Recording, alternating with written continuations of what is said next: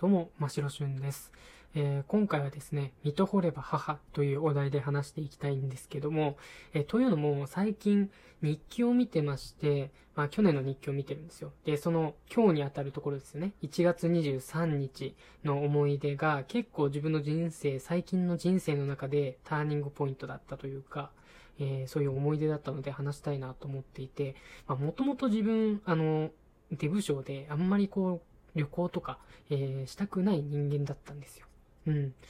でもね、その、まあ、24日、その1月24日ですね、去年の24日に、えー水戸で仕事があるっていうことで、まあ、行かなくちゃいけないっていうことになって、まあ、某博物館の設営の仕事に行くわけなんですね。でもその24日、まあ、一応ちょっとした遠出だったので、あんまりこう急いで行きたくないなと思っていて、前日に前乗りしよう。まあ、ちょっと水戸旅行しよっかな、みたいな気持ちで、まあ前乗りするんですよ。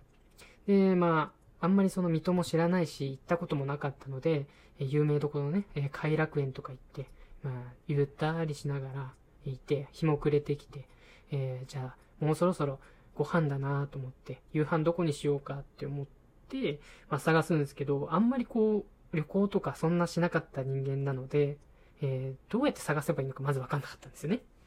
うん。で、そして、まあ、駅前に着いて、で、駅散策して、で、近くに水戸東照宮っていうのがあって、そこで明日、えーうまく仕事が行きますようにパンパンパンみたいな感じでね、えー明日の祈願とかをして、お願いとかをして、で、帰ろうって、水戸駅にじゃあ進んでまたご飯屋さん探そうってなった時に、まあ、ちょっとね、細い、えー商店街、細い路地の商店街みたいな、ちょっと狭いんですけど、まあ、商店街があったんですよ。で、それが水戸東照宮の近く、隣ぐらいにあって、で、ちょっと入ってみようかなって入っていったら、まあなんかいい感じのえ商店街だったんですよね。で、まあそれがまあ、駅前の近くでもあったので、え常連さんもいつつ、新規の人も入ってるんじゃないのかなぐらいのなんかこう雰囲気のところで、あ、ここら辺でじゃあ探せばいいかなってなって、まあバーもあったりとか、え居酒屋さんもあったりとか、古着屋さんもあったりとかして、まあなんか、いい感じの、えー商店街だったんですよ。で、まあ、バー行くのもなと思って、で、ご当地みたいなものが食べたいなと思って、じゃあ居酒屋さんだなと思って。で、居酒屋さんが点々としていて、まあ、チェーン店の居酒屋さんみたいなのもあったんですけど、チェーン店もあれだなと思って、まあ結局、勘介さんっていう、えーお店屋さんにたどり着くんですけど、で、まあその居酒屋勘介さんのね、こうドアを開けるんですよ。で、そうすると、まあ、結果常連さんしかいなかったんですよね。で、やっぱこう、初めての場所で地理もあんまりなくて、で、しかも一人なんですよ、僕。なので、こう、肩身狭いというか、まあ、部外者感みたいのがあって、あ、すいません、ちょっと一人なんですけど、いいですか？みたいな感じで入っていて、まあ、座敷とね、カウンターがあって、座敷の方には、まあ、サラリーマンの団体がいて、えーこう宴会していると、楽しそうにしていて。で、カウンターの方には一人男性がいて、まあ、ちょっとガタイのいい大工さんやってるのかな、みたいな感じの、えー大大工さんがいる、大工さんではないかもしれないですけど、えー男性がいるんですよ。で、そしてその男性はね、こう、居酒屋さんの店主と喋ったりとかしていて楽しそうにしてるんですね。で、すいませんって言って、こう、ちょっと初めてなんですけど、えー、ちょっと失礼します。まあ、言わないですけどね、こう入っていって。で、まあ、カウンターの端に座って、えー、ちょっとビールと、で、あと、納豆天ぷらっていうのがあったので、あ、なんかこれ、水戸っぽいなと思って納豆天ぷら頼んで、で、焼き鳥と、あの、常連さんっぽい男性が食べてる魚の煮物みたいなのを頼んだんですよ。で、まあ、美味しいんですよ。まず美味しいんですよ。すごく美味しくて。で、店主がね、すごくガタイのでかい、なんかこう、あんこうみたいな人で、でもこの人がこんなうまいもの作ってるんだと思って、まあ、感動しながら、一人でね、こう別に笑うでもなく、黙々と食べてるんですよね。まあ、多分お店側からしたらすごく嫌な客かもしれないんですけど、まあこう、みんながこう笑っている中、僕はこう、普通にこう一人で飲んでるみたいな感じで。そしてテクテクテクって誰かが来たなと思って、あ、新しい料理かなみたいな。でも何も頼んでないけどなと思ったら、おかみさんが来て、えーどこから来たのみたいな。初めてみたいな感じで聞いてきて、初めてですって言って、美味しいですとか言って話して、で、どこから来たのって言って、あの、どこどこの、どこどこから来ましたって、あ、遠いね、みたいな話して、あ、そうなんですよ。何しに来たのみたいな感じで、で、まあ、博物館の、えー設営に、えー来ましたって言って、あ、そうなんだ、そういう仕事なのみたいな、結構グイグイ来るんですよ。で結構グイグイ来て、別に僕はグイグイ来られること嫌じゃなかったので、あ、こういう話で、って言って結構打ち解け合ってで、おかみさんと打ち解け合ってるうちに、こう常連さんのその大工さんっぽい男性の方とも、えー、打ち解け合って、で、最終的にこう店主の方とも話すようになって、結構アットホームになったんですよ。で、そのアットホームになるっていう、あんまりこう常連の店みたいなのって、行きつけの店みたいなのって僕なかったので、あ、いいなと思って、なんかこう、すごくいい店に入ることができたんだなって思った思い出があるんですよね。